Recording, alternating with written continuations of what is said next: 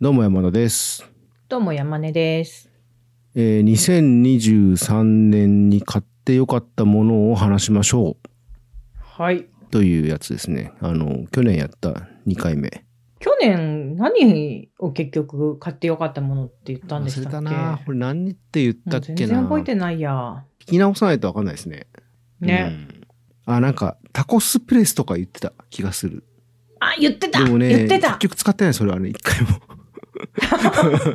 あとね、そう、この間ふと思ったのが、はなんか年明け割とすぐくらいの時に、キューブにはまってるってあ話ーがあっ。て、キューブはその後どうなやんってですかます。よ。やってるけど、あ、そうなんえでっすとね。ね、数ヶ月間空いて、先月ぐらいにまた思い出してやって、うんうんで、またちょっと止めてるけど、うーん。でも机に置いてあるから、割とやあ、る。そうなんですうんね。でもなんかもうね、覚える段階に入ってきちゃったから、あ、なるほそうそうどそう。結構ストイックにやらないと多分進まないっていう。なるほどね。はいで、買ってよかったものですよ。はいで、どっちからいきますかはいはい。じゃあ、私、二つはいはい。あります。はい。まあ、一つは前にも話したうん。自転車ですよ。ああ、一回ね、回でやりましたね。そうそうそう。電動自転車ね。電動自転車。まああれはもそうあれな最るよ高。ね。なんか、うんあの、戻れない系だもんね。もう、もう無理、うん無理。わかるわあかるの、今日も、ちょっと日中買い物行ってうて、ん。調味料系をね、うんあの料理酒とか、うんお醤油とか、うんあと牛乳とか、まあ、調味料とか、液体系をいっぱい買うことがあって、うんあの引っ越し前は割とスーパーも5分ぐらいのところだったから、うんもうで徒歩で行っててでもう両手に抱えて重いなと思って嫌な気分になりながら行ってたけど、うんもう重いものも怖いものなしみたいなそうね。坂も行けるそと。う、まあ、うん。あれはそれはそうよ。電動自転車はもうみんながいいと言うよ、あれは。そうわかる。なんかねこの間家の近くを歩いてたら、うんどうも電動自転車に初めて乗ったであろう、うん。若い男の子2人がうん。話しながら私の横を通り過ぎてって、うんなんかもう永遠に走れるとかって言ってて。あ、この子たちきっと電動自転車初めてだよ。今感動してんだなと思って。 まあ、そうですね。わかるよ、その気持ちって思ってうん見送ったんですけど。はいはいはいっていうのがまあ一つ。はい。もう一個は、うん去年から欲しいなと思ってたけど、そんなに必要に迫られてなかったから買ってなかったうん。もので、うん。足元のパネルヒータおーーを買いました。今年の冬。いいんですか僕、いやー電気いい毛布使っちゃってるから。ああ、私今までそういうのがなかったんだけど、ん。なんかね、囲むから、本当足、膝から下を。うん。で、膝掛けしたら、うん。もうね、私、あの、仕事部屋がそんなに広くないというか、すごい狭いんですよ。うん通常なんだけどう、ん。もう、あの、暖房いらない。へえ。エアコンいらなくて、うん本当に足元と膝掛けだけでいけるわっていうくらいで、へえ。これはいいなと思って、毎日使ってます。乾燥しないのあれ。しないしなうい。ーん。何にも、うあんの、そういう空気出したりとかもないからさ。うんうんで、えっと、私が買ったやつは、うんえっと、3段階の温度調節ができて、うんタイマー機能もある。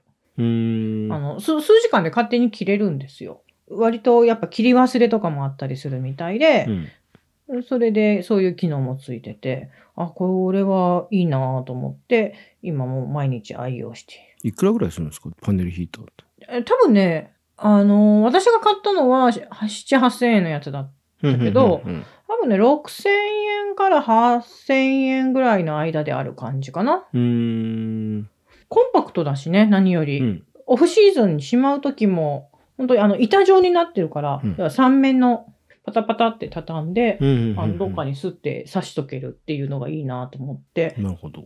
そう、かさばるのが嫌だなと思ってたから、うんあ、これはいいなと思って愛用している。そういうデスク前で行くともう一個ね、うん卓上のあのマグカップウォーマー。ああ、え、USB とかでやるやつでしょいや、私ね、でも USB ちょっと弱そうだったから、電あ源コそンれセあントるんにですしねました。うん。へえ。私ね、これね。ね、中学の時うのん。技術課程の授業うでん作らされたことがあって、へえ。あの、技術課程で木工だとか、そういう金属のとかってちょっと授業があって、うんそれの金属の方でマグカップウォーマーキットみたいなのをうん手に渡されて、あの、ハンダ付けとか、うん。なんかそういうのをやったことがあって、うんそれ作ったやつは、当時、まあ、父にプレゼントして、うん。で、父が割と愛用してくれてたんですよ。うーん。でも自分がそういうの必要になるとも思ってもいなかったんだけど、最近仕事してて、紅茶をね、私すごい飲むんですけど、うんそれが特に冬になっても急速に冷めていくっていうのがあったので、あもうマグカップフォーマー欲しいなと思って買ったら、はあ。これもいい。っていう、その3つが家をコージープレイスにするうんうんうん。てか生活空間をあのより快適にする3ついい買い物したなって感じですね。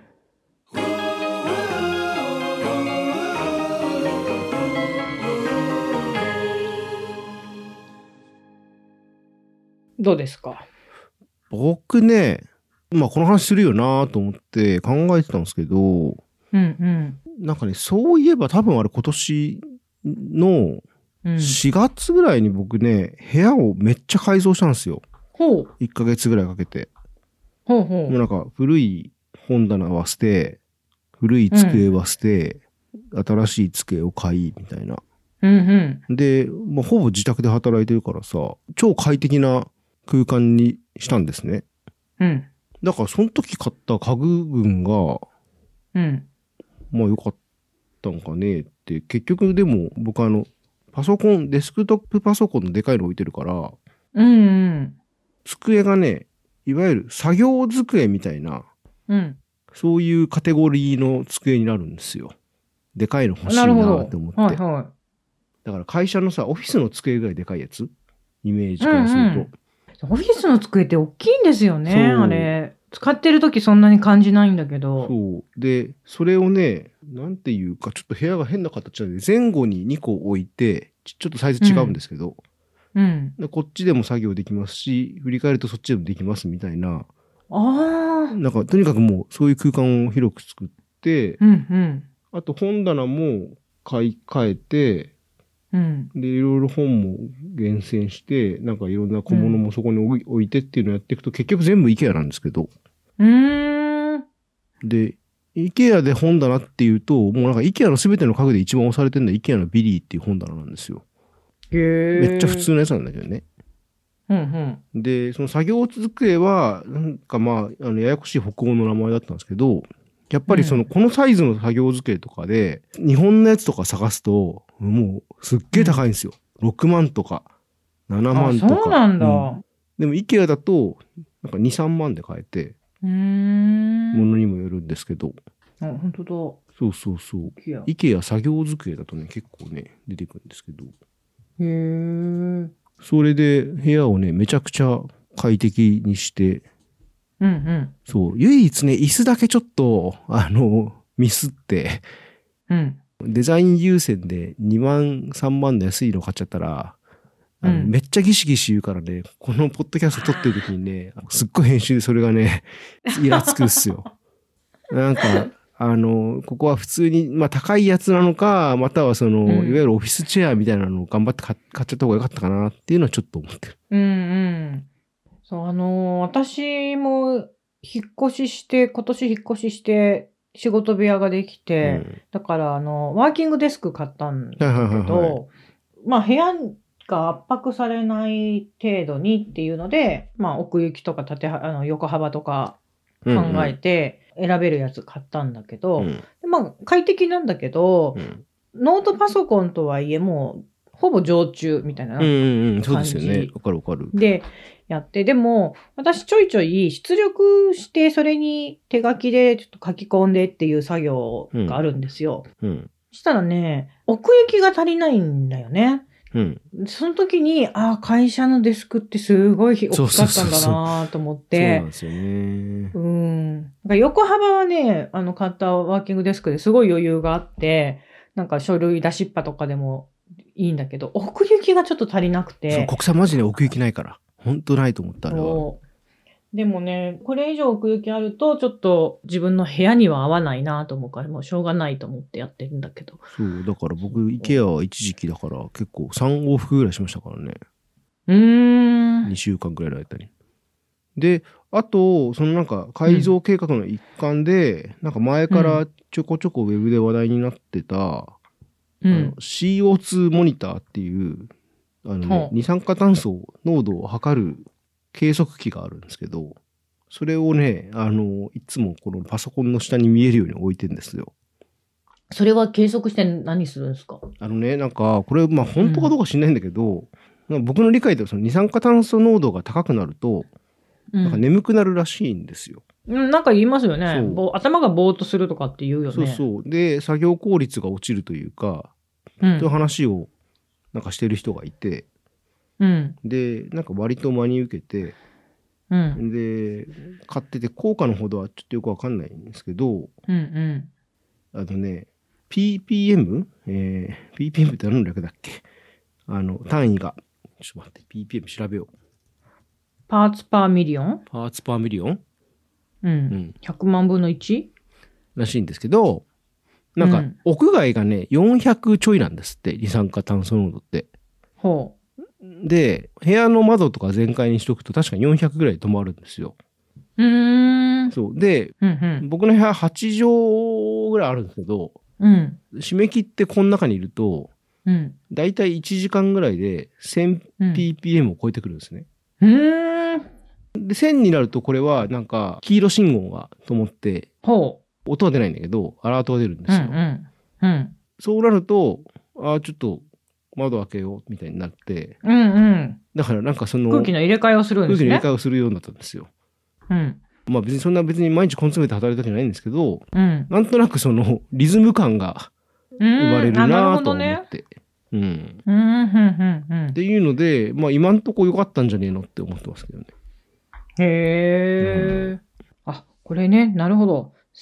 360ppm までがうん。大気中の通常の濃度で新鮮な空気。そうそうそう。で 1000ppm 未満までが屋内の通常の濃度を少し不快な人がいる程度。通常なんだね、線で。で3000までが呼吸数の増加、眠気の増加や集中力の低下が見られる。うんで4000まで行くとよ頭痛やめまい、倦怠感を感じる人が出てくるって書いてますね。なるほど。で、あ、もっと上、6000、違う違う、8000、うん意識レベルが低下する、震えや痙攣が発生する、もう完全に酸素が足りないっていう状うん、況ですね、これね。